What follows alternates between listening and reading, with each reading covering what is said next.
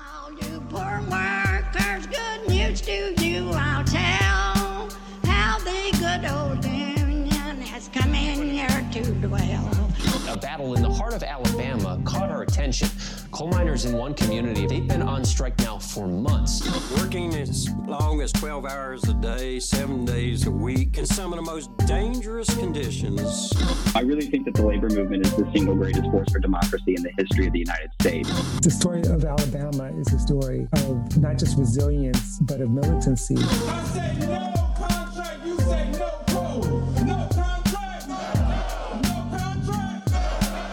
If we ain't all free, ain't none of us free.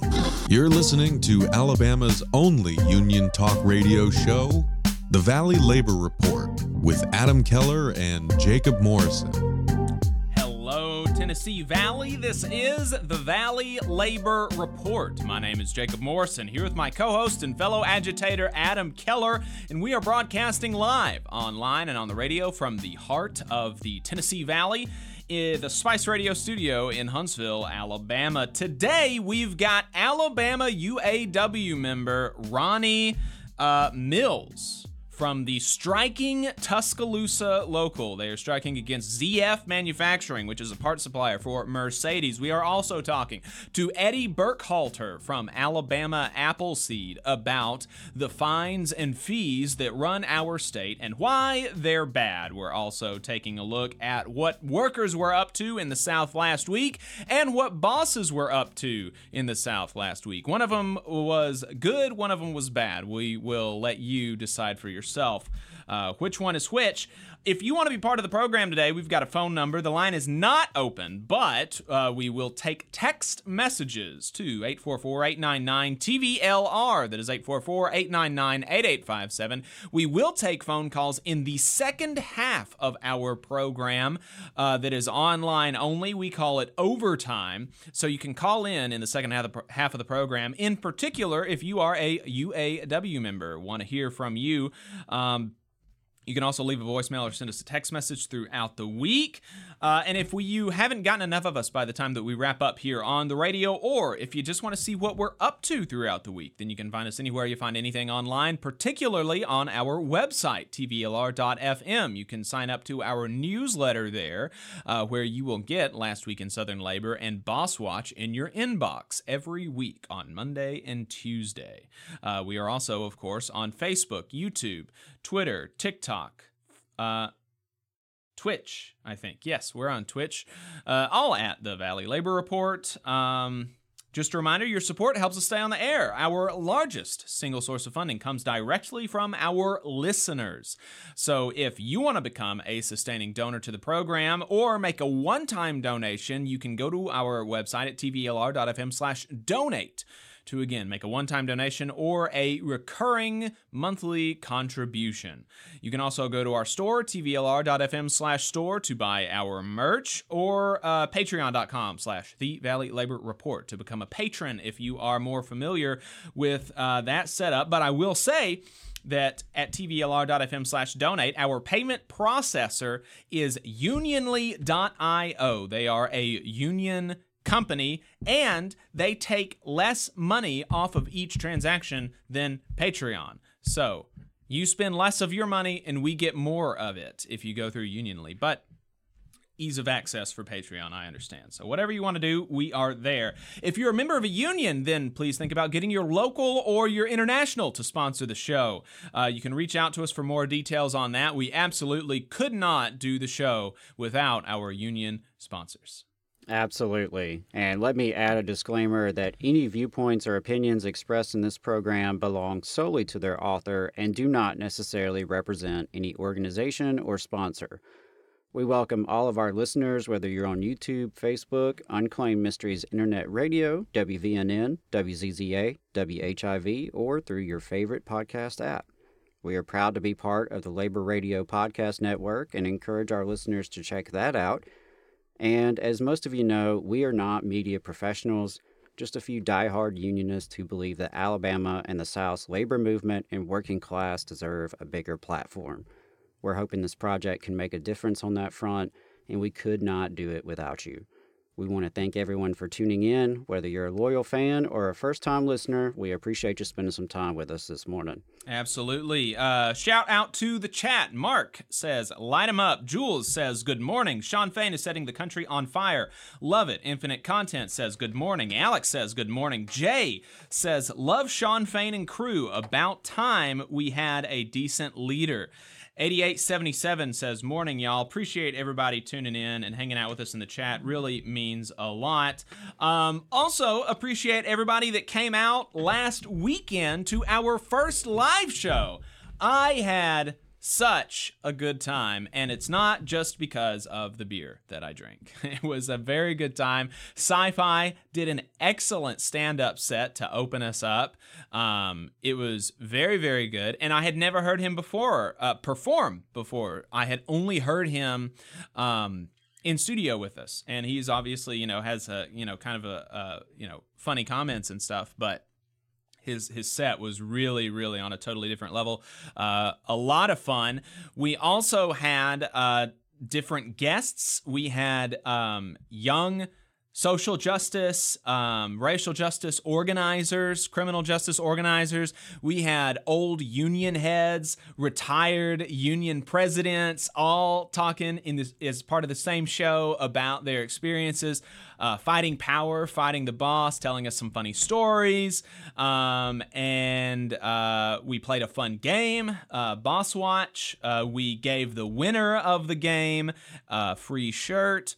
Um, we just had a really good time. I think it was a lot of fun, and it definitely uh, makes me want to do it again. So uh, if you missed out, you can become a monthly contributor to the program tvlr.fm slash donate or patreon.com slash the valley labor report we are going to send a recording of that to our monthly donors um, and also if you want to catch us live then just keep tuning in and i think tentatively we're going to try to do something again in the spring uh, had a, i had a really good time so we want to try to do it again Absolutely. Yeah. I want to thank everyone again who came out. Uh, it was just so cool to have like minded folks gathered in the same space. Like you said, um, you know, there was diversity in the crowd. There were folks from different sides of the movement, you know, folks from different organizations uh, with different experiences. And we had intergenerational dialogue, which I think is really, really important.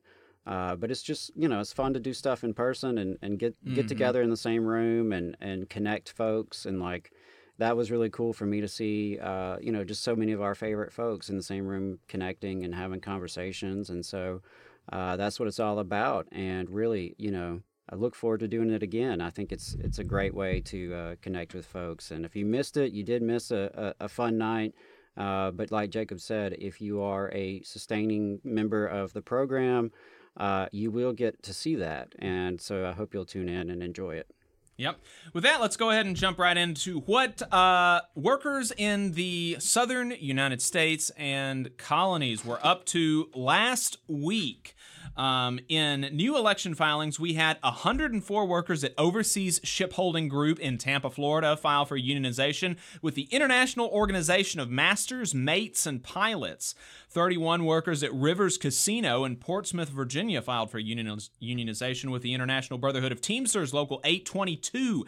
77 music workers at Eastern Music Festival in Greensboro, North Carolina, filed for unionization with the American Federation of Musicians Local 342. 13 workers at Rare Bird Roastery in Falls Church, Virginia, filed for a union election with Workers United. 27 workers at Swissport Fueling in Fort Myers, Florida, filed for a union election with the International Association of Machinists and Aerospace Workers. 50 workers at Unity Healthcare in Washington, D.C., filed for a union election with the Union of American Physicians and Dentists, UAPD. 80 workers at Daltile Quartz in Dickson, Tennessee, filed for a union election with the United Steelworkers International Union.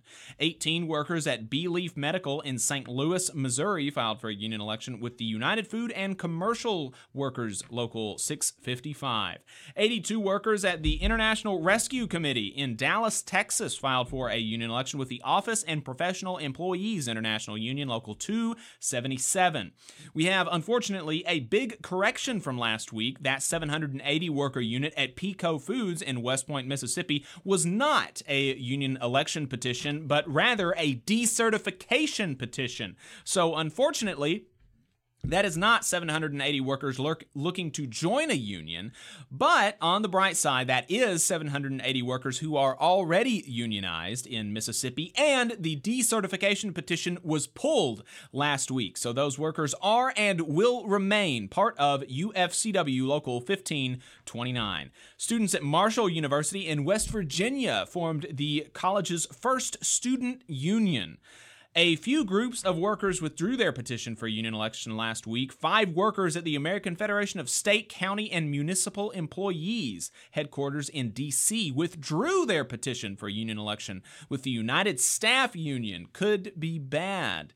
Uh, don't like to see union staff pulling elections for their own union election. Uh, that's not uh, not not great, but you know, there could be another story. Would love any insight anybody has about that. 18 workers for Flower Garden Bakery in uh, tied in their union election with the Bakery, Confectionery, Tobacco Workers, and Grain Millers (BCTGM) International Union Local 358, six to six, with one challenged ballot, and the petition for representation was withdrawn.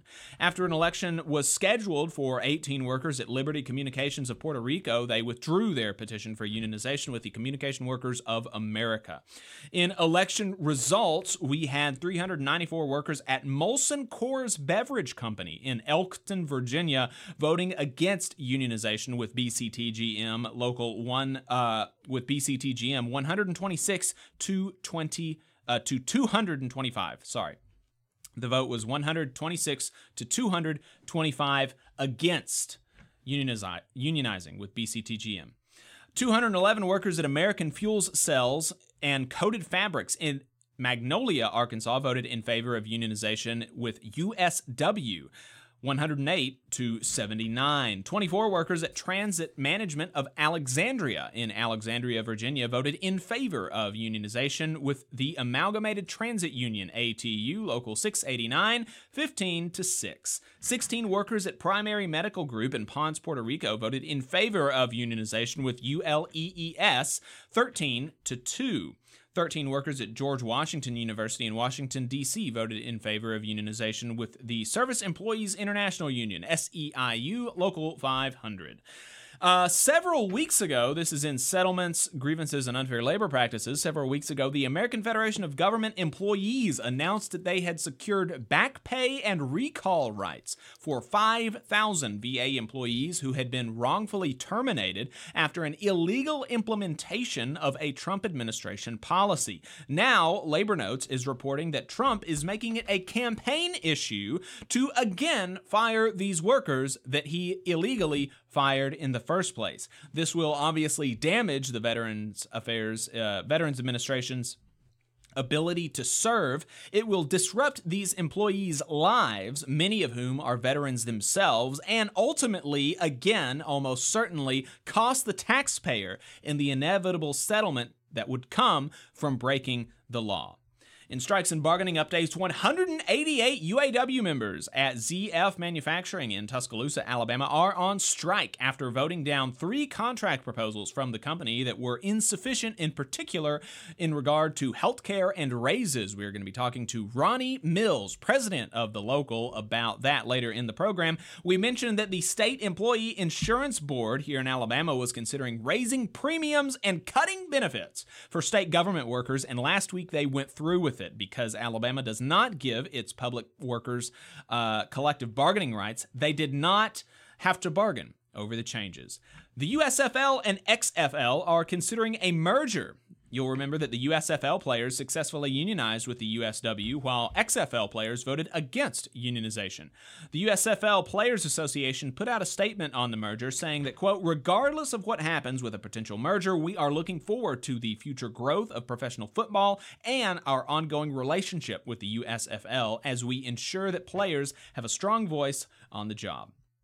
Shangri La dispensary workers with the United Food and Commercial Workers UFCW Local 655 in Columbia, Missouri are still on strike that began in May. Three Brothers Coffee workers with UFCW Local 1995 are still on strike in Nashville. They have been since June, as well as Memphis soy protein production workers with the BCTGM International Union Local 390G. They've also been on strike since June.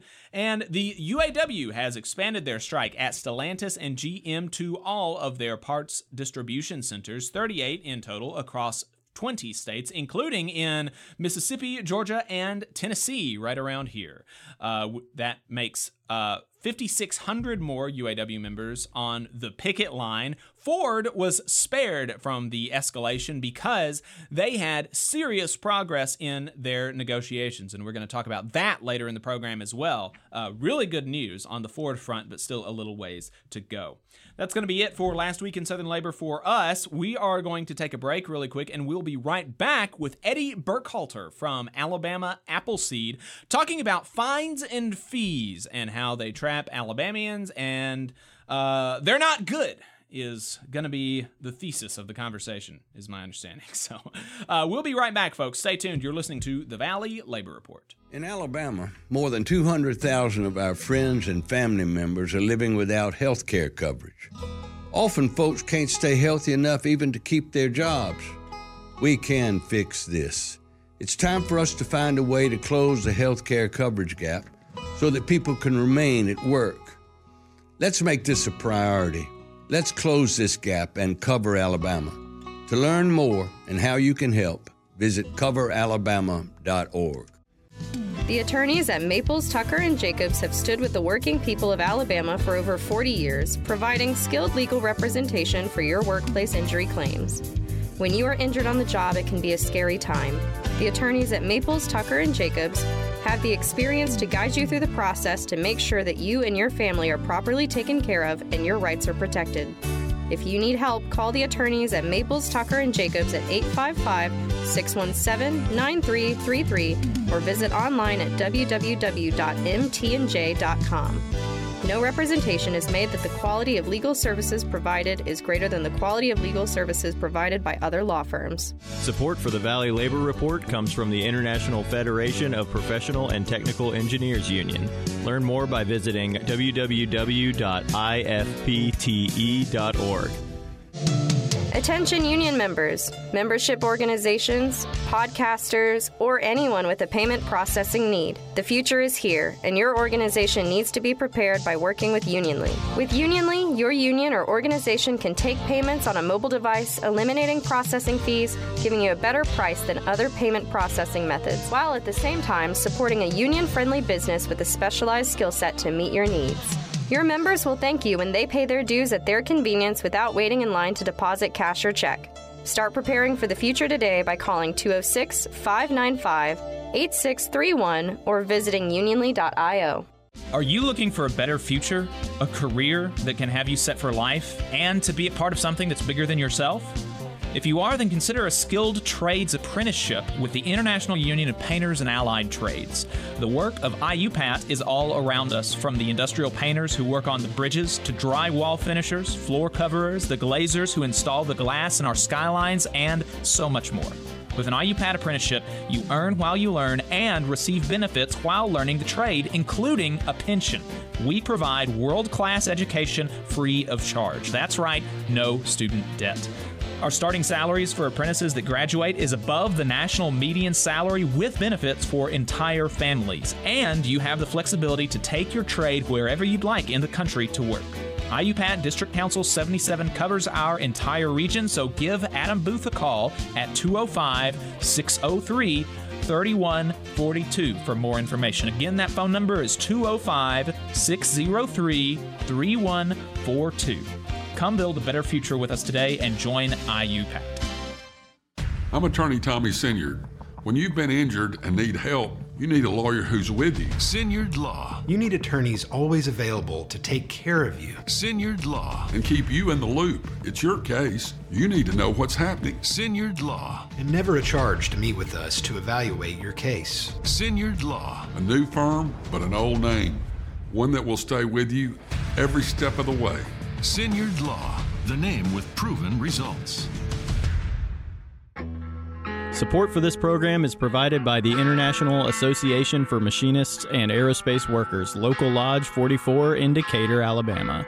Learn more at iamaw44.org. Come all you poor workers,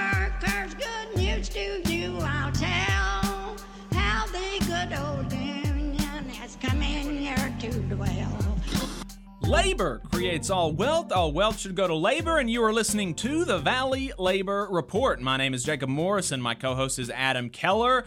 We appreciate you listening, folks. Uh, again, appreciate everybody in the YouTube chat. We've got about 50 to 60 people watching us live on YouTube and only 20 likes. Uh, if you haven't liked the stream yet, please do. Also, subscribe to the show so you get notified about our new content. We are live every Saturday morning at 9:30, and we put out like two to three clips every single day throughout the week. So uh, make sure that you subscribe so you don't miss anything that we do. Jules asks, "Does the Valley Labor Report have a Discord?" Uh, we actually do, but I don't use it. Um, and I like we started it like three years ago and we never really pushed it. It's only got like one or two listeners in it and i don't even know if they're there anymore um, and we never really used it or pushed it or anything. So uh, so technically yes but not really. Alex says Shawn Fain is giving more presidential slash public service energy than any politician in my lifetime. It doesn't have to be him but dang do we need someone like him heading up a labor party? I agree and so does miss anonymous. Um, william says local 1853 in the house Local 1853 is right up the road from us here in Huntsville. Local 1853 is in Spring Hill, Tennessee, about an hour and a half away. And that was the second picket line that I ever walked in 2019. So I was happy to do that. And uh, if y'all go on strike again over there, I will be right back up there. Jay says, Love your show, by the way. Nice to have a voice. Appreciate it. Um, and let's see appreciate all of the um, conversation in the chat. Uh, it's all very good. And UAW 685 from Hoosier. William says, standing with UAW Blue Cross Blue Shield in Michigan. Yes, they are on strike as well. The UAW is striking all over the place. They've also got paper workers on strike. Paper workers are very close to my heart. I have uh, done a lot of reporting on paper workers. Alex says, Are there any DFW UAW members in here? I don't know. Sound off in the chat if you are from the Dallas Fort Worth area and a member of the UAW. Uh, Strom, two dollar super chat. Good more uh, solidarity from South Carolina. Thank you, Strom. Appreciate it. Um, and we have a five dollar super chat from Leggy Beans. Solidarity from Minnesota. Thank you. Appreciate it. So let's go ahead and get to our guest. Eddie Burkhalter is here from Alabama Appleseed. He is uh, he is the author of a recent report that they put out, "Taken for a Ride." Um, and Eddie's going to talk to us about it. Eddie, I appreciate you taking the time this morning to talk to us. Welcome to the program. Thanks, thanks so much, Jacob. Thanks for having me. I appreciate it. Um, yeah, I'll, I'll tell you a little bit about the report if you'd like, and then we can discuss. Uh, so the idea behind the report uh, was if you, if you kept up with, with the reporting on Brookside that, that showed uh, that detailed the really aggressive police tactics in that little town just north of Birmingham. Uh, you know, it, it was egregious, probably the most egregious example of over policing, overtaking, just meant for the purpose of raising revenue. And so what we wanted to look at was, was what's going on in municipal courts throughout the state. Uh, you know, are we going to see sort of the similar kinds of things in, in, in, smaller degrees? And and so we set out to do that. We spent about a year uh, visiting uh, multiple uh, municipal courts, uh, you know, seeing how their outcomes played, what sort of policing decisions resulted in those those outcomes, and, and what we saw was wasn't really surprising. We kind of expected to see it, uh, and what we saw was that more often than not, um, traffic court, um, traffic ticket fines and fees disproportionately impact people of color and low income drivers. Uh, you know, time and time again, I would sit in court and see, uh, you know, folks who who just could not afford to pay their tickets. That's the only reason they were there uh, mm. in court. You know, if you could if you could pay your ticket, you did. You did. You don't have to go to court in most instances. Uh, but if you can't pay your ticket, you end up in court, and, and you're really at, at the whim of judges to determine whether or not uh, they're going to put you on payment plans or whether they're going to have you arrested uh, mm. for that non-payment. Uh, and so, uh, you know, what we found was uh, it, it mattered very much where you got your ticket. Uh, some courts, some judges were, were, worked with folks and were very lenient, and others uh, they would have you arrested uh, for contempt uh, if they didn't like your, your answer to a question. Uh, you know, oftentimes that question is, you know, do you have a job and why haven't you paid? Those two questions. Um, and it was very little effort to really determine whether or not a person could afford to pay. Uh, and, and, and I should back that up and say, you know, the Supreme Court back in 83 had a decision and they said, you know, you can't jail folks for court debt unless you determined that uh, they could pay and willfully did not pay. Right. And so that left it up to judges to make that de- determination. And, and most often what we see is that judges don't do a lot of diligence to determine whether or not a person can actually pay those traffic tickets and the, and the really mounting court debt that comes with them. Uh, you know, there's there's no forms usually that, that people fill out, uh, you know, uh, determining, you know, how much, you know, what their income is like, what, what, what they owe, their number of dependents. Uh, most often it's just a couple questions and, and, and that, that leaves a person really vulnerable to arrest. Uh, you know, I, I followed people throughout that year two people uh, were homeless. Um, uh, you know, one person became homeless during that year. Uh, you know, mounting. I mean, just crippled with court uh, traffic ticket debt. Um, you know, just it really impacts folks, their lives, their families, their ability to get to work, their ability to get to you know, medical care, groceries. I mean, you know, these these folks are really living on the margins. And and and it's because of this this traffic ticket debt and and, and really the reason that exists is because we have to pay for our local and state municipalities. Mm. Uh, you know, we, we don't tax folks. Property taxes are low in Alabama, right? Right. Um, that benefits a certain uh, section of folks. What we, what we end up doing is, is making folks who are who are the most vulnerable among us uh, pay for everything. You know, pay for these municipal boards, pay for all of these different departments that get parts of these these these funds, these these fines and fees, um, and it's it's really it's, it's difficult to see um, uh, these these people struggle with it.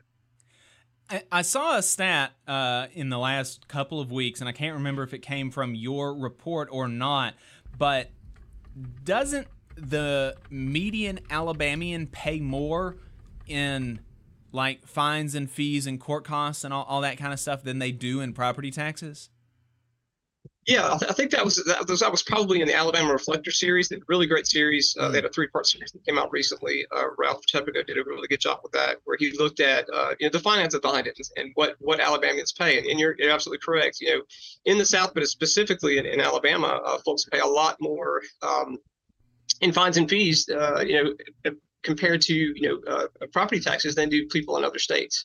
And, and what that says is you know, we are placing the burden of running our government on the backs of the poorest among us. And if they don't pay, sometimes they just go to jail. You know, I, I, had, a person that I followed that, that, sat in jail for six days because uh, this person did not show for a hearing to discuss traffic ticket debt. That's it. Uh, you know, mm. six days in a solitary cell, no running water, um, no no working toilet. Uh, if you can imagine that uh, over traffic ticket debt. I mean, you know, that, we talk about you know justice and, and, and equality, but you know, I don't I don't know how that's justice. Right, and and I, I want to talk some more about that, but but the just to emphasize the point, when we have it set up such that the median or, or, the average person is more likely to or, or, it pays more in fees than in property taxes we can obviously kind of guess and this is borne out by the data that you are more likely to have fines and fees the less income that you have, right? Because somebody at the higher end of the income scale is much less likely to kind of run afoul of the law in these ways that are going to accumulate fines and fees.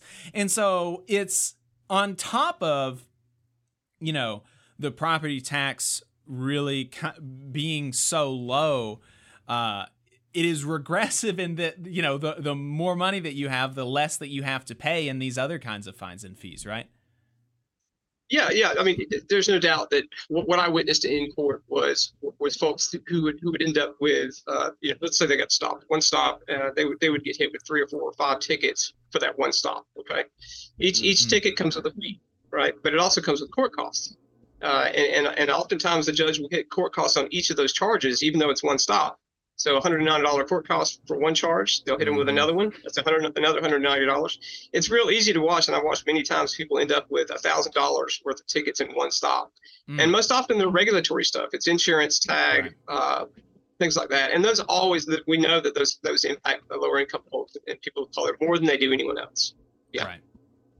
And so the what people I imagine would say to you if they are in support of this system is that what this does is uh, it's like uh, uh, a disciplinarian kind of thing. It dissuades people. You know, what what do you want, Eddie? If you uh, charge people less in fines, then that's going to make them more likely to not have a car tag or drive around with a broken tail light. That's what they're going to say. Is there any evidence at all that these fines and fees uh, that are, like you said, putting people in prison, and at, which is, uh, you know, learned about this a long time ago, but it's amazing uh, that that's allowed because theoretically the Constitution bans debtors' prisons, but we have people in jail literally because they can't pay their debt. Uh, it's just kind of unfathomable to me.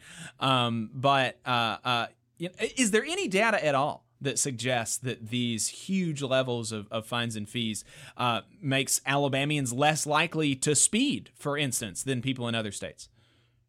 No, I mean, a previous report we did showed showed sort of the opposite. So, so it, it, these fines and fees can create crime. We, we sampled a lot of folks mm. uh, uh, several years ago, last year, in another report, and we found that more than half of them said that they, they will commit crimes to pay their traffic ticket debt because they, they don't want to go to jail. And and so it, it's hard to argue against a, a, fee, right? If you, if you run a stop sign, there's a $25 fee, fine. You, you, you should pay that fee. Mm. But the court costs are so much more than the fee. And right. it's those court costs that keep rising. And, and, and so uh, it, it's hard to argue that there, there shouldn't be a, a fee associated with, with a traffic infraction. But we should not be placing all of the burden of running our, our local and state governments uh, on these folks through court costs, mm. which just keep growing and growing and growing.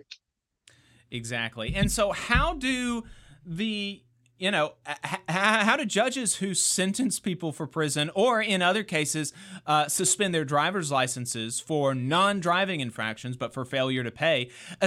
Especially, let's talk about the suspended license first and then we can talk about the jail. Because, you know, are judges in Alabama, are they just not aware that working people have to drive to their jobs? I mean, how are they expecting people to pay for a fee that they have without a driver's license?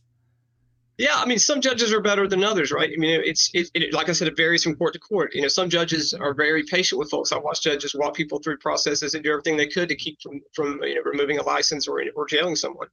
Others were very quick to arrest, uh, and, you know, to remove licenses, and, and, it really comes down to their there's those those split second decisions. These folks don't have a lot of time in court.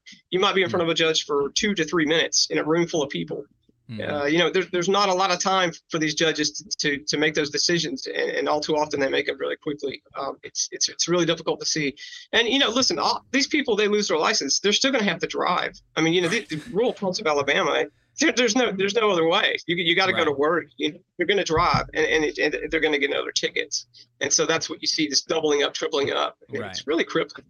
I mean, do the judges do they just pretend like they don't know that? You know, it. So or are they? Are they? Do they either? Do they pretend that they don't know that, or are they just actually like that stupid? Like, like that's kind of the two options that you have, right? Yeah, you know, it's we ask a lot of some of these judges, right? You know, we we we they become part of the issue. Uh, mm. we, we put this burden on their backs as well, you know, because we, we make we make them make these decisions, um, mm. and so it's not an easy decision to make. Uh, you know, there are laws against uh, driving driving, uh, you know, uh, dangerously, um, and if you get tickets, uh, you should pay those those fees but but that's not really the issue. The issue is money. You know, in mm. the center court, the center of these dis- discussions in these courts is always money. Uh, you know, I sat through hours and hours and hours of, of court hearings, and it's always about how, why haven't you paid? How much can you pay? You know, when can you pay? And then that's that's that's what it comes down to. It's it's not about safety as much as it is just about you know right. us. How and then how do they justify sending people to prison when you know these are these are judges, these are lawyers, they've got juris doctorates. Presumably, they know that the Constitution prohibits debtors' prisons. How is it that they're getting around this legally and then ethically? Yeah, well, it's that Supreme Court decision I said earlier. You know, it, the Supreme Court uh, said you can't jail folks for court debt unless they willfully did not pay and some mm. of these judges are, are, left to determine well what is willful uh, you know and so and so some judges will actually have have a have a person fill out form and they'll, they'll talk about their finances Uh, they will not arrest on the first failure to appear. Sometimes they won't arrest until you, have had three failure to appear. Other judges mm. will, will, have you arrested the first time you don't show for a review hearing to discuss your payment of debt. Uh, some judges will have you arrested right in court if they don't like your answer. I've watched a man walk in and say, "Listen, I, I didn't pay because I work a fast food job. Um, I, I, know I, I, my, my hours have been cut. You know, my rent's eight hundred dollars a month. The judge just didn't like the answer and had him jailed and walked him out of court into handcuffs. Uh, wow. the, you know, before he went to, uh, walked out of the room, he said, "You know, I'm going to lose my job. What am I supposed to do?" Um, wow. Yeah, I, I don't have a good answer for it, but but I, we think that judges need to be doing uh, adequate ability to pay hearings. And this judge, in an answer to me, written answer, said, I just don't have the time to do that. I have too many people in my courtroom in a day, and I just don't have time to do that. Mm. So, and so, are there um, the the kind of final two questions I think is are there any you know you've said that there's kind of a spectrum. Are there any um, uh, municipalities district judges you know whatever the people that are in charge of this that are really paving the way and kind of being a light on the hill on this kind of thing and showing the way that you can really do it? And then what are some of the prescriptions that Alabama Appleseed is making and, and pushing to try to uh, right this ship and and and make it better. Yeah, uh, I, I, did witness one one judge specifically. Uh, she, she was the uh, uh, Jennifer Williams was a judge in, in Jacksonville uh, Municipal. She's now district judge, but she really she she really made an effort to not um, to not impact those folks directly. So she would she would hold the ability to pay hearings. She would have them fill out affidavit, you know, forms, affidavits describing their their ability to pay or, or their their finances she would not jail people uh, on the first or second FTA, but only on the third FTA. Uh, so there are judges out there who understand, um, and and there have been lawsuits in small in small places that, that have woke, that woken up some judges uh, that, that this is a dangerous practice. Uh, but but um, yeah, uh, uh, on Appleseed, we believe that judges need to be holding those ability to pay hearings. They need to mm. ag- actually determine whether or not a person can pay before they decide to jail them. Uh, that, mm. that's number one. Uh, number two, there, there needs to be more transparency. Uh, you know, you know, courts have data on uh, race when it comes to the uh, the outcomes of, of municipal courts, um, but they don't make that, that, that data available. You can't get to it, and so we don't really mm-hmm. know uh, what some of the problems are. We suspect because you look at national data and we see that, that, that black uh, drivers are, are heavy, more heavily impacted by this, uh, but but we need more transparency in that. Yeah. Uh, Eddie, is there anything else that you wanted to uh, that, that you'd like to leave the audience with on, on this issue before we let you go? Uh, yeah, read the report. Uh, go to alabamaappleseed.org. Uh, the report's right there. Uh, click on the report. If you want to get involved, there's there's a tab up top to do that. Please get involved. Help us. Uh, share our reports. Uh, share our work, and, and come join us. All right. Appreciate it, Eddie. I um, second that recommendation. Read the report. It's good. Alabama Appleseed does good work. Uh, thanks for taking the time this morning. Awesome. Thanks, guys. Thanks so much. Yep. Appreciate it. Um, yeah, it's just it's crazy. I don't understand how. I mean, I I just I don't know. Uh, it seems like it I, just it just seems like you would, uh, you know, I don't know, feel bad. like yeah, ruining people's lives. Right, right. Um, you know, and again, this is a su- supposedly liberty liberty learning loving right. uh, mm-hmm. small government right. kind of uh, environment, and yet we harass people with fees and fines until they are thrown into a cage. Uh, yep. It's it's really disturbing, and yeah, I appreciate Eddie and the team at App- Appleseed for doing their work and getting this report out there. And I, I, hope that you know there was some progress this past legislative session around mm-hmm. the uh, debt-based uh, driver's license suspension. So hopefully, you know that's a that's a sign of more change to come. Absolutely. Um, so let's go ahead and, and let let's go through Boss Watch. Then we're going to take a break. Then we're going to talk to our uh, Alabama UAW member that is on strike at ZF Manufacturing. That's that's going to be uh, what we're looking at. And so, Boss Watch every week, you know, every day on the local news, you're going to see, uh, you know, some poor sap, their mugshot for like petty theft, shoplifting, trespassing, burglary, something like this. But you never see uh, mugshots of CEOs, despite the fact that wage theft is bigger than all other forms of theft, all you know, burglaries, robberies, all this kind of stuff. Wage theft accounts for more property stolen, more money stolen than all of that combined. That's right. But you don't see that. You are actually almost as likely to die on the job in Alabama as you are to be murdered. The death rate on the job in Alabama is 5.5 per 100,000. The murder rate is 6.2 per 100,000. And yet you don't see bosses' mugshots on the news for killing their employees. But you should a lot more often than you do. So that's why we do Boss Watch. We take a look at what bosses were up to in the South uh, in the last week, and tell and, and we try to we try to provide a balance. We try to you know we don't have mugshots, we don't have the power to arrest, uh, but we can hopefully uh, put a little bit of light on what these people are doing. And so first, let's start in Alabama, where WHNT reported last week on a familiar story to people that have spent any amount of time in the service industry. Let's take a listen to this report from them. This has left me with nothing. According to employees at Struts on Pine, just after 10 minutes before opening, they were told they'd have to leave. The employees say the business could not meet payroll. Struts on Pine had only been open three weeks before closing. Many of the employees I spoke to said they started working before the restaurant opened its doors to the public and worked doubles during the first three weeks. It's me almost a month and a half behind in bills. I'm not qualifying for services because I had a job.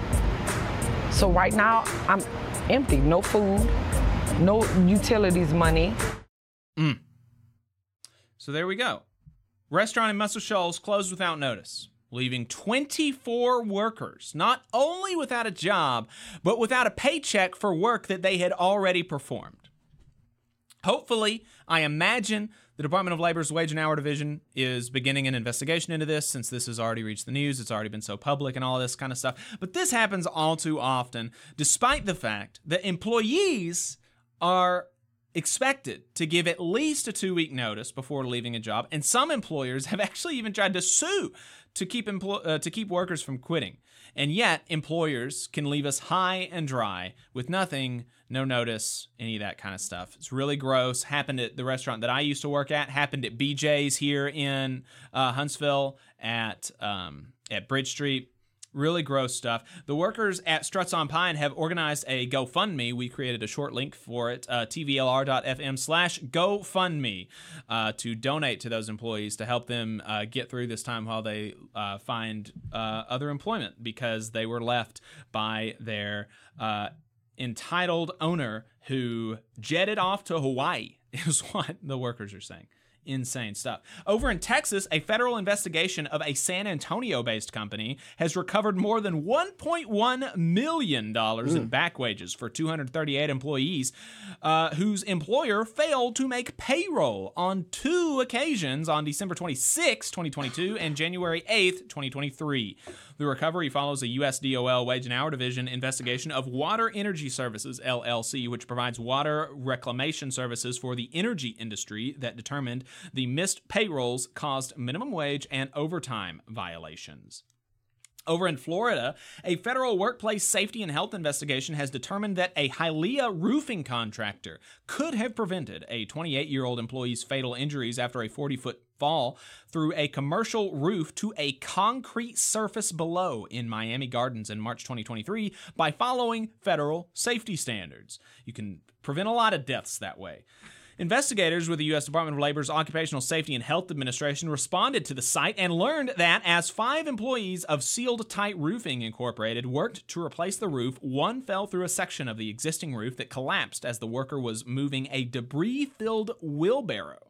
The worker was transported to a hospital but later died. OSHA determined that Sealed Tight Roofing Incorporated, operating as Oceans Roofing and Waterproofing Corporation, exposed employees to fall hazards up to 40 feet by not providing fall protection or personal fall arrest systems. The company also failed to install covers or guardrail systems around holes in the roof and did not make certain that working surfaces had the strength and integrity to safely support the workers. The company received citations for one willful violation and two serious violations and faces about $84,000 in proposed penalties. Company, uh, the company has 15 days from receipt of the citation to comply, request an informal compl- uh, conference with OSHA, or as Sealed Tight Roofing has done, contest the findings before the Independent Occupational Safety and Health Review Commission. Over in Georgia, a Georgia based concrete pipe manufacturer could have prevented a 19 year old worker from suffering fatal injuries after a concrete mixer restarted while the teen tried to clean the machines inside in Cantonment in March. 2023. An investigation by the U.S. Department of Labor's O- Occupational Safety and Health Administration determined that two employees of Foley Products Company climbed inside the mixer initially to use a hammer and chisel to chip away at hardened concrete. As one of those workers left the mixer, the machine restarted with the other inside. OSHA inspectors cited the company for willfully exposing workers to crushed by hazards uh, by allowing them to enter the mixer without making sure to first follow energy control procedures. The agency also found that the company exposed workers to confined spaces hazards by not making sure a safe atmosphere existed inside the mixer before workers entered and by failing to have an attendant ready to retrieve workers safely. OSHA also determined that the company did not make certain that workers were trained and that they understood the safe application and removal of energy controls before servicing the machines.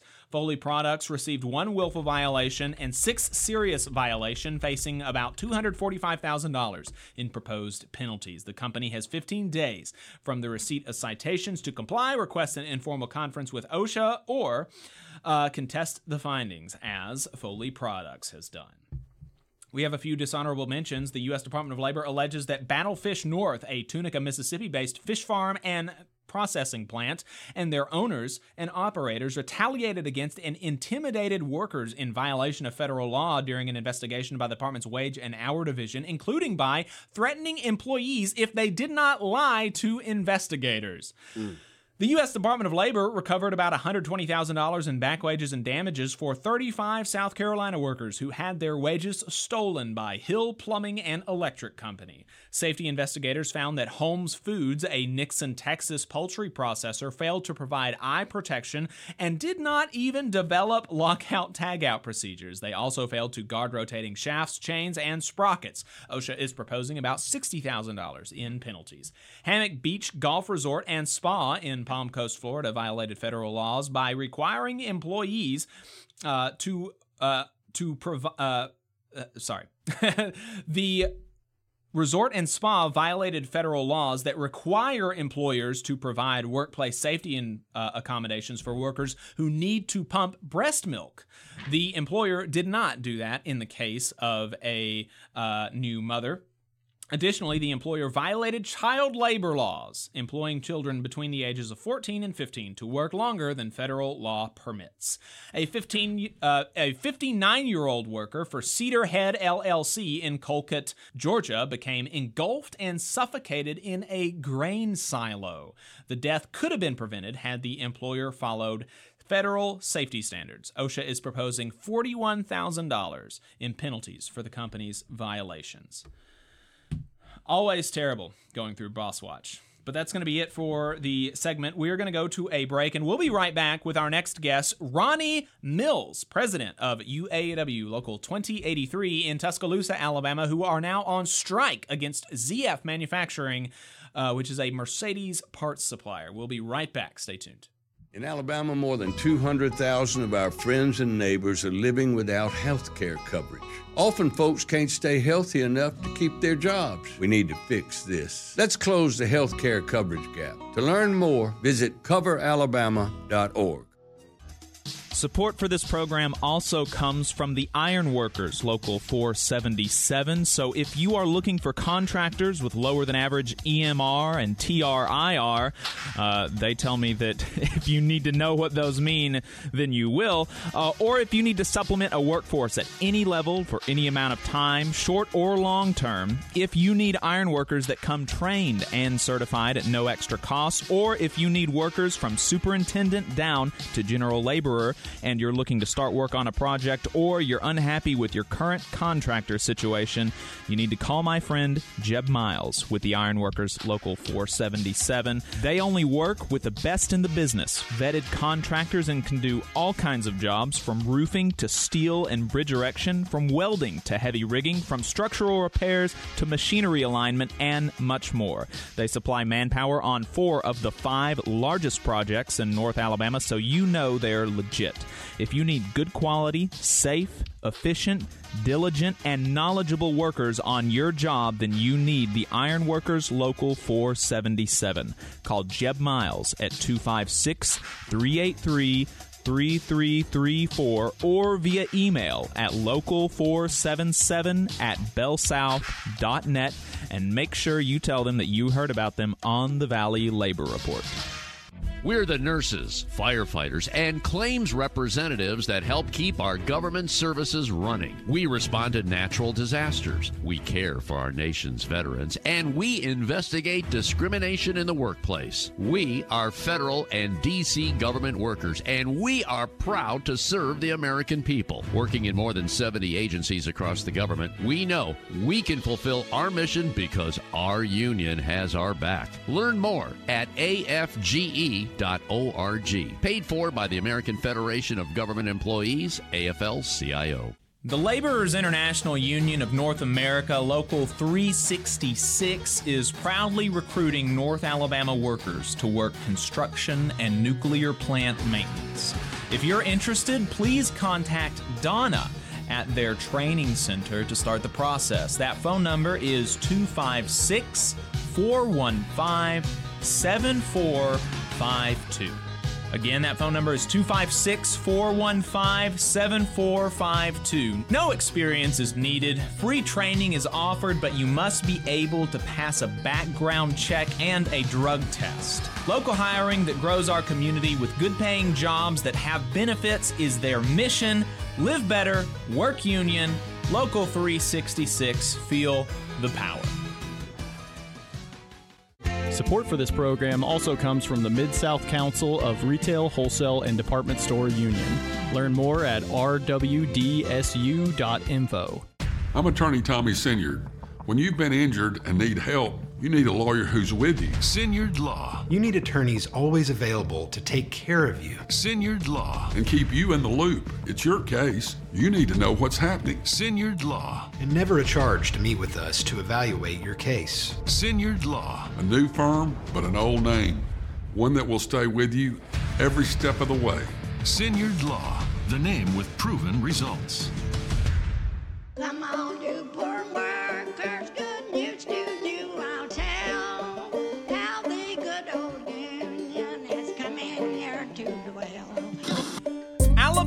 Only union talk radio show. This is the Valley Labor Report. My name is Jacob Morrison. My co host is Adam Keller. We're broadcasting online and on the radio from the Spice Radio studios in Huntsville, Alabama. Appreciate y'all tuning in.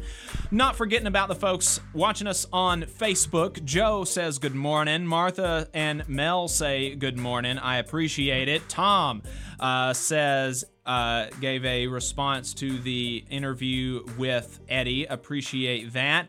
Over in the YouTube chat, Surfer Bree says, shout out local 1250.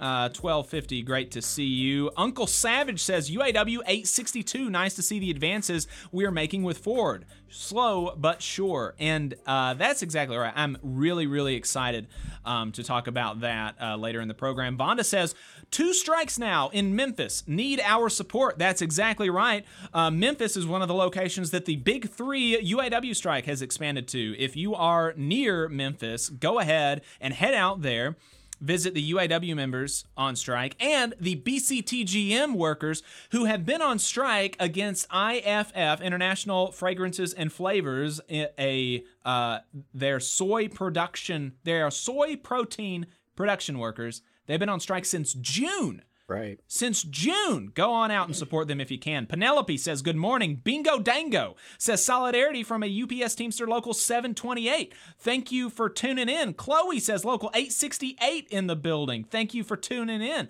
I appreciate it. Jay Woodard, UAW Local 276. Thanks for tuning in. Appreciate it. Strom with another $2 super chat. Uh, the segment Boss Watch is a brilliant idea. Appreciate that. Uh, so there we go. Let's go ahead and start. Uh, let's go ahead and bring Ronnie into the uh, on the line. Ronnie Mills is president of UAW Local 2083. They are uh, 188 workers at ZF Manufacturing. They are a parts supplier for Mercedes in Tuscaloosa, Alabama. Ronnie, thank you for joining us. I appreciate it. Oh, you're welcome. So, uh, to start off, you're a you're a parts supplier for Mercedes. What exactly what exactly does that mean? What do y'all do, and and what is ZF's relationship to Mercedes? Well, let me start off by saying, uh, on behalf of our president, UAW president, uh, Shawn Fain, region director Tim Smith, uh, local union 283 service rep Robert Collins, and myself would, would like to say thank you for having us. And uh, we are uh, build the front and rear axle system for Mercedes-Benz plant here in Vance, Alabama. Gotcha, gotcha. And so, uh, so if you drive a Mercedes, then then a lot of a lot of people driving a Mercedes are are driving on y'all's work. Yes, the, uh, Mercedes cannot come off their assembly line without our axle system. There you go. There you go. Well, uh, that's great. How long have y'all been unionized down there? Roughly, approximately 22 years now. 22 years. Uh, well, that's great. I honestly did not even know that we had a, a unionized UAW plant here in Alabama. So uh, I was I was glad to hear that. And uh, so y'all are now on strike. You've been on strike for a few days, uh, and uh, that that's because ZF has not given you a good enough offer. What are the issues that are at stake that made your members uh, vote to go on strike? Well, our main two concerns were uh, better wages and health care. And what do I mean by better wages and health care? Okay, wages, the workers workers simply ask for a, a wage that they are that they can be comfortable with, you know, mm. not get rich, but comfortable. You know, also uh, better health care, lower premiums, lower deductibles, lower co-pays, you know, and the company ZF refuses to uh, meet our demands. And where could, could can you give us a little bit of a of an idea of how far apart y'all are right now? Well, we're a good we're we're a bit apart right now for the simple fact that they they're not willing to give us the uh the wages that we're asking for mm-hmm. and the health care coverage that we're asking for. Gotcha, gotcha. And uh, how how d- did your members get kind of uh, any inspiration or um, or you know good feeling about going on strike from what is happening with the big three uh, w- with your fellow members at the big three automakers? Well, our leadership is uh, uh, is great. I, I, the word I can use for them is great. Mm. You know, they, they lead us, they teach us, they, they tell us the direction to go, and uh, when we sat down and we came up with three different proposals, all that were turned down by the membership. So the membership spoke loudly. Mm. And so uh, you spoke. You're now on strike. You've been on strike for a few days. How are the members feeling about being on strike? Their spirits are high. You know, they're out fighting for what they believe in. You know, mm. they're, they're, they're fighting for their family. They're also fighting for community's family to see that they're in this fight and uh, uh, the morale is really high. I'm very proud of. And you said, you know, uh, y'all are fighting for the community as well, and that's something that that I don't think people really understand enough because, uh, you know, when wages are increased for y'all, instead of that money, because that money is created, it's going to go somewhere. The only question is where. Yes. Is it going to go to shareholders and investors in New York or what you know wherever these people live that don't live in our communities? Is it going to go there? Or is it going to go to y'all? And when it goes to y'all, y'all are able to spend it in your local community, stimulate the local Yes. economy, um, and support your small businesses, your restaurants, and all kinds of stuff like that. Um, and so, anytime you know workers are fighting for themselves for higher wages and stuff like that, they're also fighting for their communities in a very real and tangible way. Has that support been reciprocated by the community? Have you been seeing support from the community on the picket line? Yes, we had great support. We have donations from different uh groups and people who bring out us water or food. They come out and stand and talk with us and encourage the people. And we love them for it. And we certainly, certainly are grateful. Fantastic, fantastic. Well, you know, I I really love to hear that. Um, and and something else that I was curious about, kind of outside of this uh, strike situation at ZF Manufacturing, is how your members feel about the big three. Uh, you know what what's going on at Ford, GM, and Stellantis. How are you know how are they seeing? How do they view this situation as it's unfolding? They support them. They're very supportive. Uh, they feel that they're doing the right thing because these big companies make millions of dollars. Mm. And, and like I always say, Billions like of dollars. say, billions, billions of dollars. and like I say, we don't want the whole pie. Mm. We just want just a piece of the pie. We want to be able to feed our family. We want to be able every now and every now and again take a vacation. You know, just simple things that the workers deserve. That with the pay that they're making, with the premiums and insurance is so high, that it's hard to make ends meet. Mm. You know, and it- it is very encouraging to see that people fighting for what they believe in and standing up. Absolutely. Absolutely. I uh, I'm looking forward to uh, I hope sometime soon I'm able to go to one of their picket lines and I hope to be able to I'd like to try to make it out uh, to y'all's picket line at some point, but I certainly don't uh, don't wish for your strike to be extended uh, just so that I can be out there. But I'm gonna try I'm gonna try to make it out there at some point. Uh, Well, say we, hi to we y'all. welcome you. We welcome you. Absolutely. And speaking of that, you know, we are on terrestrial radio here in North Alabama in Huntsville and Muscle Shoals, uh, but we do have people, um, you know, like yourself, and presumably there, you know, I, I assume that you've got some some members tuning in on YouTube. We have other listeners in Tuscaloosa that I know about uh, that may want to visit you on the picket line. Where would they go if they wanted to support y'all? Well, in front of uh, uh ZF Jackson, that's 1200 Commerce Drive, Tuscaloosa, Alabama, 35401. Fantastic. I appreciate that. I appreciate that. Hopefully, you'll have a, a few of our listeners swing by and say hi. Honk if you uh, drive past a picket line to show your support if you're not able to stop. Um, Adam, did you have any questions for Ronnie? Well, I just wanted to say, Ronnie, that I really appreciate you coming on and taking some time because I know you're very, very busy right now. Uh, you've got a lot on your plate, and I just want to commend you for for your leadership and commend your members for their leadership because, you know, the the auto worker job used to be a gold standard in this country. And that was what so many blue collar workers aspired to was to get a good auto factory job Mm. uh, to be able to take care of their family with one income. And like you Mm. said, go on a vacation every now and then, be able to provide for the family, go to the doctor when you need to go to the doctor. And so, what y'all are doing at the UAW, both at the ZF plant right in right here in Alabama and across the Big Three, is really fighting not just for yourselves, but I would say for all American workers, Mm. um, because it's it's just time for a change. And like you said, people are standing up for what they believe in. And when that happens, when regular working people stand together, that's important. And it's worthy of our support. And so we support you. We're sending our love and solidarity to your struggle. Um, and just keep us posted on whatever we can do to support uh, because your, your struggle is, is important. And we're hoping you can come back and report a, a big victory very soon.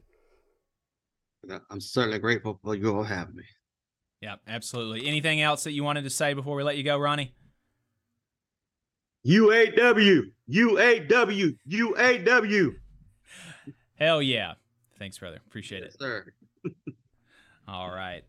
Ronnie Smith, president of UAW Local 2083. And that's another thing that, that you mentioned, Adam. You mentioned the, uh, you know, appreciating his leadership. And that's something that just people do not understand about union leadership is that it is it is leadership and also servantship because uh, you know, I spoke to Ronnie on the phone yesterday, and he, like so many other local presidents, are working presidents. They are bargaining unit employees. They still perform their bargaining unit responsibilities.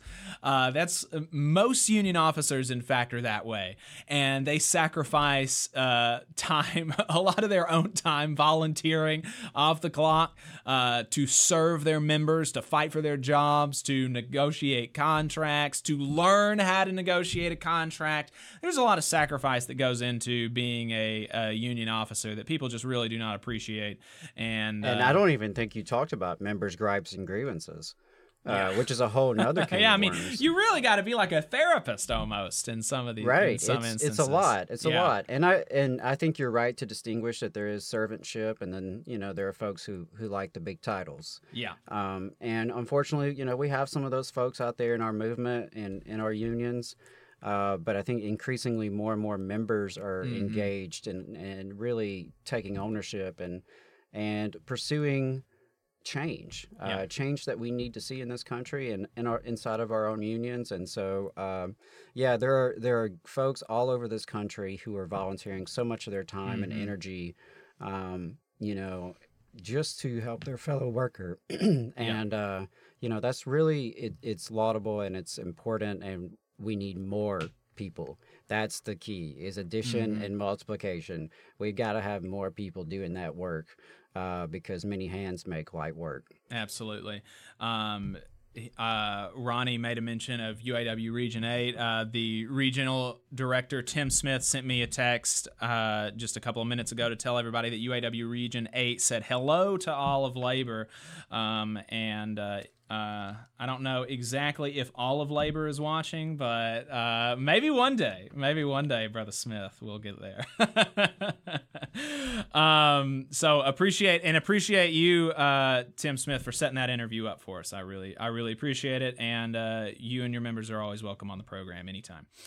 Jose, uh, solidarity from Teamsters Local 952. William, on to a 32 hour work week with no loss of pay or benefits. That's one of the things that they're fighting for.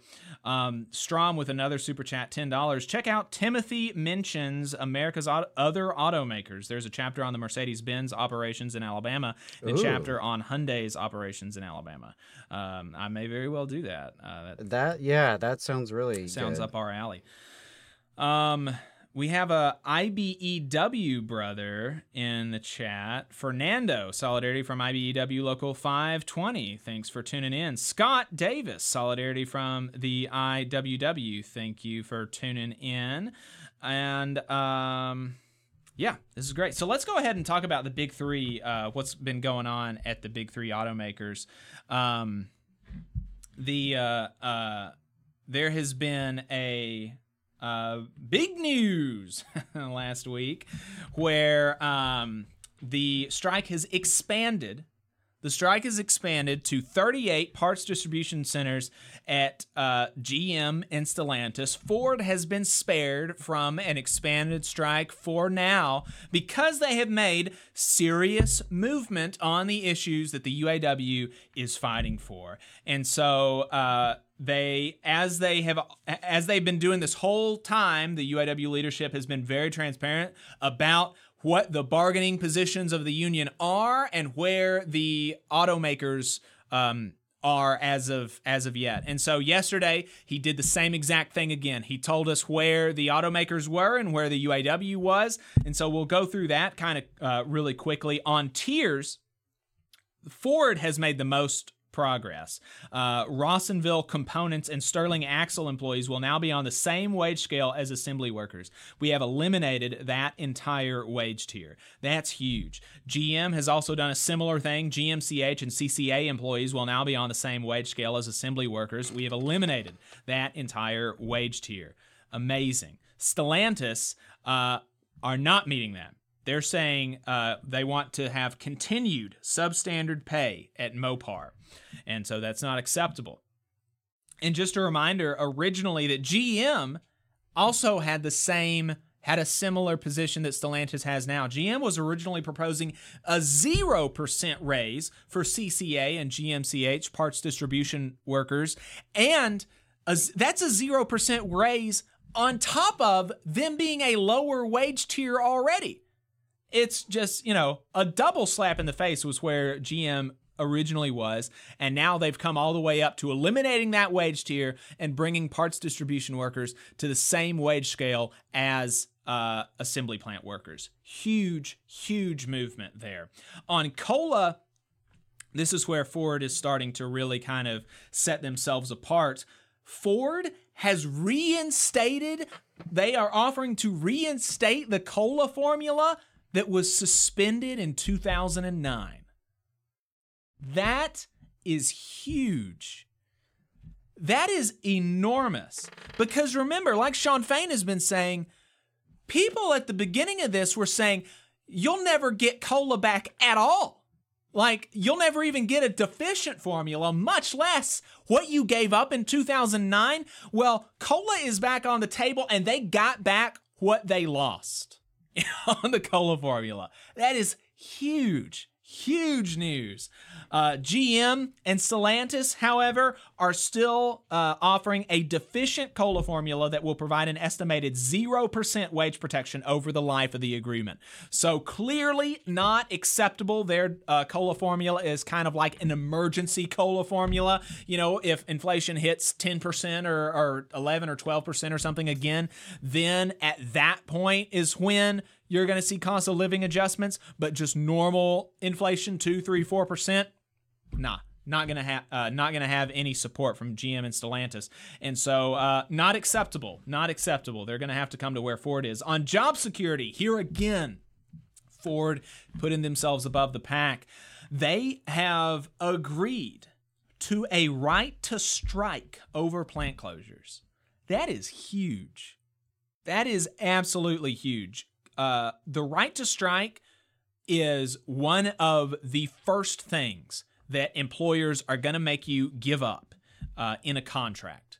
They're going to try to make you give up your right to strike. And so for them to for them to put on the table a right to strike over plant closures, huge, absolutely huge. They have also said that in the event of an indefinite layoff, they will provide income security for up to 2 years with health care. And that applies to all employees with 90 days of service, including temporary workers. So, huge, huge movement on job security from Ford. I mean, just great stuff there. Uh, GM and Stellantis, however, are in the same place, rejected all of their job security proposals. Not acceptable. On profit sharing, we're movement across all three but Ford is again setting themselves apart. Uh, Ford is saying that they will provide an enhanced profit sharing formula that would have resulted in a 13.3% increase for the average employee in payouts over the last year. And profit sharing has been extended to temporary employees with at least 90 days of employment. So here we're actually we're doing better on profit sharing at Ford. Now, GM and Stellantis, you'll remember, all of them actually started out uh, putting on the table concessionary, concessionary profit sharing. We want to cut your profit sharing. That's what all of them started out with. Ford, now we're increasing. GM and Stellantis, they're just rejecting increases. So they want to maintain status quo right now. That's not acceptable. Ford is uh, Ford is leading the way. Uh, on temps, here again, Ford is leading the way, and they are willing to agree to immediate conversion of all temporary employees with at least 90 days of employment upon ratification. So, big, big movement there, uh, as opposed to GM, who rejected all uh, proposals on temporary employees. Stellantis rejected all proposal on temporary employees and no clear path for temporary employees to be converted. So, that's where things stand and i think you can um you can really understand why the UAW has only expanded the strike to GM and Stellantis. And that's one of the strategic benefits of this escalation campaign. It has allowed the UAW to punish GM and Stellantis for not moving on key uh, on key contract proposals, and it has allowed them to reward Ford for their significant movement. Now they're still on strike at Ford, that one plant that they went on strike at, uh, and they are not taking off the table increased strikes at Ford. Right. So there's still pressure being applied at Ford, and they're still saying this is not good enough. We need to make a little bit more movement here, or we need to make, you know, uh, uh, some movement here. Right. But look, you made, we're going to give it to you. You made real progress in this week. And so we're going to spare you from further punishment. But look at what we're doing to GM and Stellantis. That's coming for you if you don't meet us the rest of the way. Right. Huge strategic benefit. Huge strategic benefit there. And um, like I said, man, I just love to see this movement from uh, from Ford, and I'm excited to see GM and Stellantis follow uh, uh, follow suit. And you know, the parts distribution centers. Uh, w- w- another reason that this is. Uh, that they chose that is because that highlights kind of the fact that these parts distribution center workers they're in the second tier they're all in a different tier and they're all making less than assembly plant workers Right. and so you know uh, basic the message is kind of you know look you think these people aren't worth uh, what our other workers are? Well do without them let's see how let's see how things go if you're not able to dis- to distribute parts for repairs and things like that. Let's see how you do without these people that you think are worth less than the rest of us. So i mean rhetorically powerful strategically powerful lots of good stuff. And so they've increased the strike 38 parts distribution facilities at GM and Stellantis across 20 states. 5,600 more UAW members are now on strike. The nearest picket lines to us here in Huntsville are going to be in Memphis and Jackson. I don't think there is one in. Is there one in Atlanta? I don't think so. No, there's not. There. Oh no, there is. There's one in Atlanta. Yeah. So Atlanta, Memphis, and Jackson. They're all of those are about four hours away from us. Uh, so if you, but if you're near any of those or any of the other places, you know, go to uh, check out UAW's live stream. Uh, they've got all of the all of the new struck facilities there. They call them all out. So find a picket line near you. Go support them. Yeah, bring some And, uh, waters, bring some yeah. s- soda, some snacks, um, Yep. some good vibes. Good vibes, absolutely appreciated. And uh, so this is how Shawn Fain closed out his announcement of expanding the strike. All right, hold on just a sec, Jacob. Yeah, yeah, sure.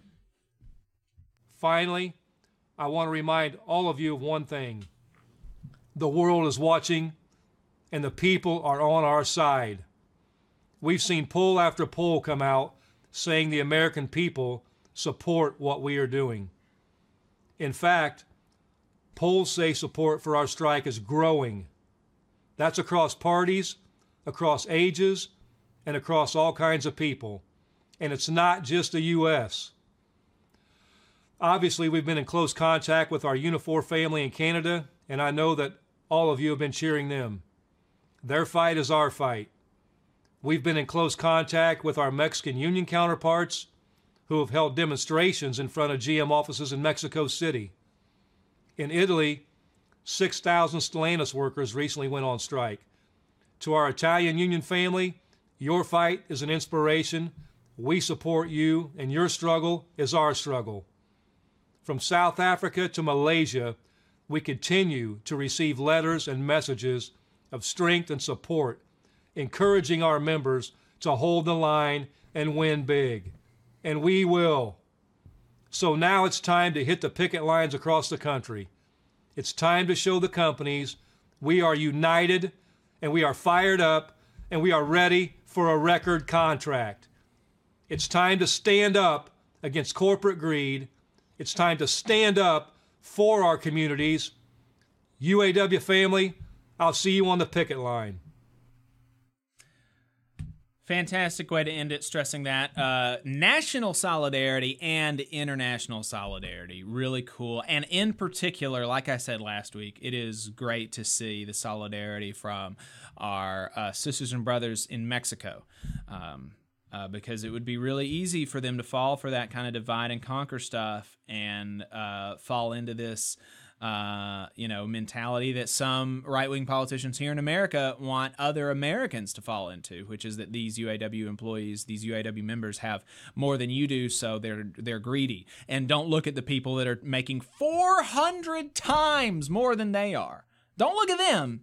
Look at the people who are making maybe in some case you know uh, we've talked about how in some cases these people are making like 15 16 dollars an hour with no benefits no pension no healthcare all that kind of stuff right so maybe maybe these people aren't making more than you actually but what you need to do is look at the people at the top of the uh, at the top of this group who make a little bit more than you do not the people who make 400 times more than they do right that's kind of the deal. And so you can imagine it would be easy for people in Mexico to fall for that, but uh, many of them are standing in solidarity with the UAW. So that's great to see.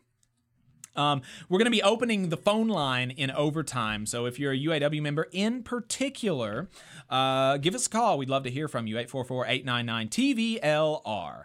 Uh, 844-899-8857 is the phone number. Love to hear from any other UAW members about how things are going in your plant or at your picket line.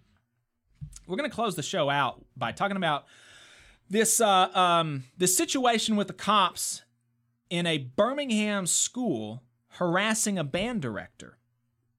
And now this guy doing his job, right? And so that's how it's, you know, one way that it's related to the show is that this guy is doing his job getting harassed by the cops.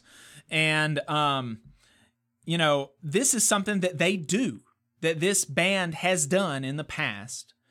This is something that Birmingham City schools say they do not endorse. Birmingham City schools is saying they don't endorse fifth quarter appearances, but obviously this band and others do fifth quarter appearances. Fifth quarter appearances are something that black high schools and HBCU do HBCU bands do after football games. They continue playing for a quote unquote fifth quarter for another few minutes after the game is over for their family and their supporters and people getting off the fields and all that kind of stuff. And so that's what these these people were doing. And uh and the cops come and start barking orders and they end up um physically assaulting this band director, tasing him, arresting him, and basically trying to, you know, take his job away, take his freedom away, and all this kind of stuff uh, for absolutely no reason. For absolutely no reason. And of course, we can agree that, look, if the band director had reacted differently, then things would have gone differently. Okay? And that is what I would advise to people on a personal basis is you fight it after the fact. You get out alive, you get out without being arrested, and if you feel like you've been done wrong, fight it after the fact because uh, you know, in the moment, you know, cops have all the power, and that's what our society has uh, allowed them to do is just to be able to run roughshod over citizens uh, with no repercussions. And so you're not going to win in the moment. So get out alive, get out without being arrested, and fight it then. Um, but the thing is, That's easier said than done sometimes. it's easier said than done, absolutely. And the thing is, and and even that doesn't always save you. I mean, you know, one of the most gruesome pictures uh, or videos I have ever seen was of a white guy who was killed by a cop in Texas, Daniel Shaver. If you haven't seen that video and you know you have the stomach for it, watch it because it's just this guy who is uh, drunk in a hotel room, going back to his hotel room, as is his right. Right, he's on vacation or something. He's he's drinking, having a good time, and uh, he's not able to play Simon Says exactly right, and he gets executed. I mean, just on. The, I mean, it's insane. And so even complying is not gonna um, it's not gonna save you all the time. But uh, uh, so like Adam said, better safe than sorry. But the thing is, is that we shouldn't have to do that. Um, and this video of this band director being harassed by the cops is, in my mind, really a Rorschach test. Uh, for you know, are you a red-blooded, freedom-loving American, or are you an authoritarian? And that's really kind of the difference. Because if you're a red blooded, freedom loving American, you're going to see this video and you're going to see a free citizen doing something that he has done many times before, that he has every right in the world to do, being come and, and barked orders at by an armed agent of the state for no, for no reason at all. That's what you're going to see if you're a freedom loving, red blooded American. If you're an authoritarian, what you're going to see is an uppity subject not reacting in servile compliance to rightful authority getting his comeuppance. That's what you're going to see if you're an authoritarian. And it's just difficult for me to get into the mind space of the latter person. And especially, it's difficult to understand because the latter person is more likely to use words like freedom and liberty and small government and all this kind of stuff. But the only times that they ever talk about that is when they're fighting the government giving people health care or feeding people. That's when they're worried about small government. It's not when uh, the government, which police is the government, it's not when the government is harassing people and arresting people and physically assaulting people. That's not when they're worried about small government. But I just want to play this for you. These are the first words in this interaction that the cops say to these, remember, grown men, not children, these are grown men that these cops are talking to. Let's play this clip.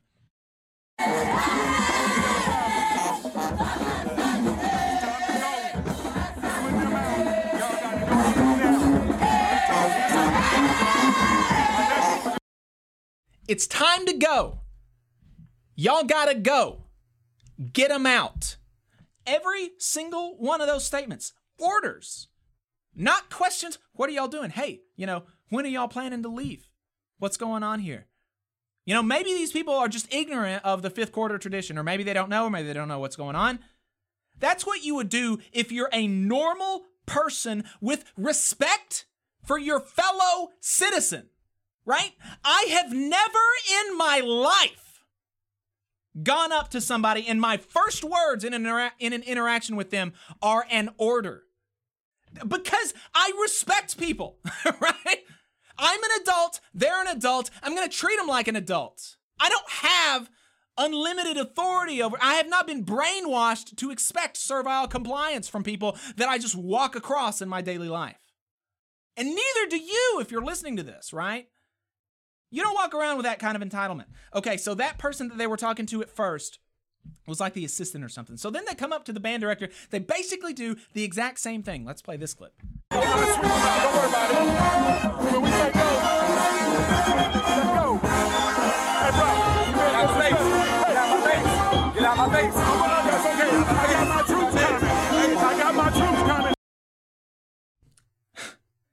Y'all gotta go.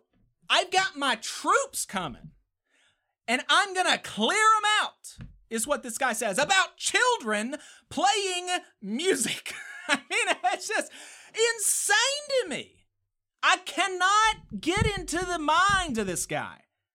How do you, I mean, I just, it's impossible for me to understand. Absolutely impossible. And so, you know, look, the band director said, Get out of my face, get out of my face. He reacted negatively to somebody coming around and ordering him around like a servant. Okay? And that's a reasonable reaction. We can say that maybe it was not the most advisable, but that is absolutely understandable. And it is totally the fault of the police. A hundred percent. This situation is on their shoulders. Absolutely no reason for them to have began the conversation this way, to have escalated the conversation, to have arrested this guy 100% on their shoulders. And yet, here's what they had to say after it was over.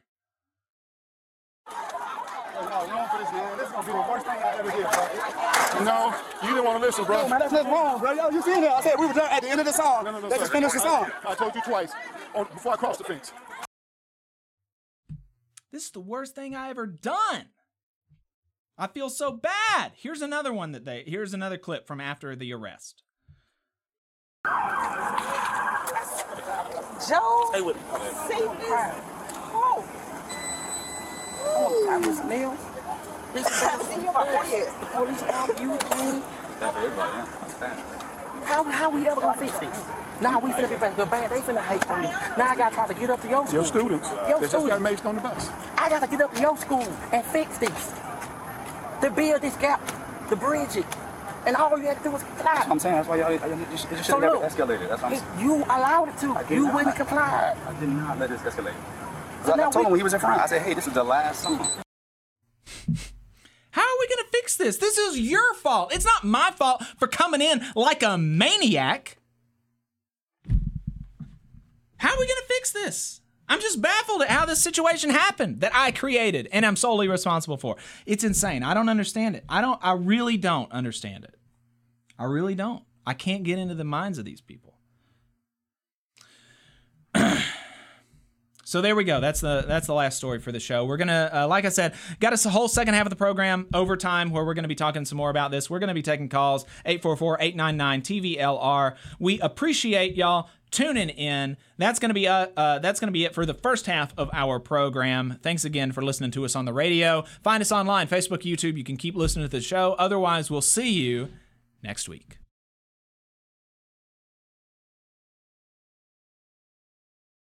Okay. All right. Yeah, we're off the radio now. I cut it a little bit close with that last segment, but man, I just I really like I don't understand. It's disturbing. It's it is like it's absolutely disturbing that there are people walking around among us with that kind of attitude. With that kind of attitude And that kind of power. and that kind of power. The power to ruin lives. They arrested this guy. He might get fired. Hopefully, I mean, the AEA is representing him in this case where he was charged with disorderly conduct and resisting arrest and all this kind of stuff. AEA is representing him, going to try to get him out of this. Um, and I hope they do. And I hope they do. And I appreciate them doing that. That is absolutely a good thing that they are representing this brother. Absolutely. They should. And I appreciate them doing that. And I hope they're successful. And I just I can't understand it, man. I can't understand the the entitlement, the disrespect. Um, and then I also don't understand almost even more than that because right, these people have gone through training and they've been just I mean literally brainwashed to believe that this is like how people should treat them.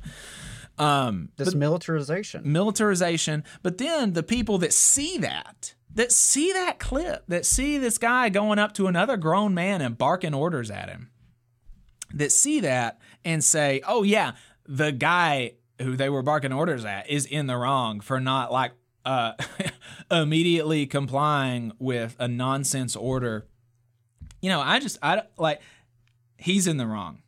Like, I don't understand that. And then, you know, I mean, like, that's not a- free society at that point, and, right? and I think it also sp- speaks to a lack of empathy. I mean, they d- can't imagine themselves in his Yeah, shoes. right, right. They just can't. They cannot imagine themselves in his shoes. Um, and so, I think that's part of it. And yeah, the militarization. I mean, I noticed the. I'm bringing my troops. Yeah.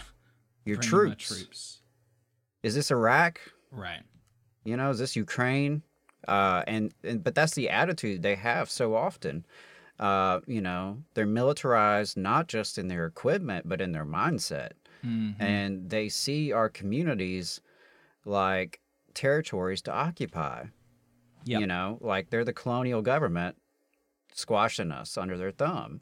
And I just, um, yeah, I hate it for this this gentleman. I hate it for the kids who were there and, and had to see their band director go through that. That's no Mhm. doubt, you know, uh, you know, it was a traumatic moment on, on some level for those kids. Um, and the the cop was right at the end about how the kids are going to take that. Right.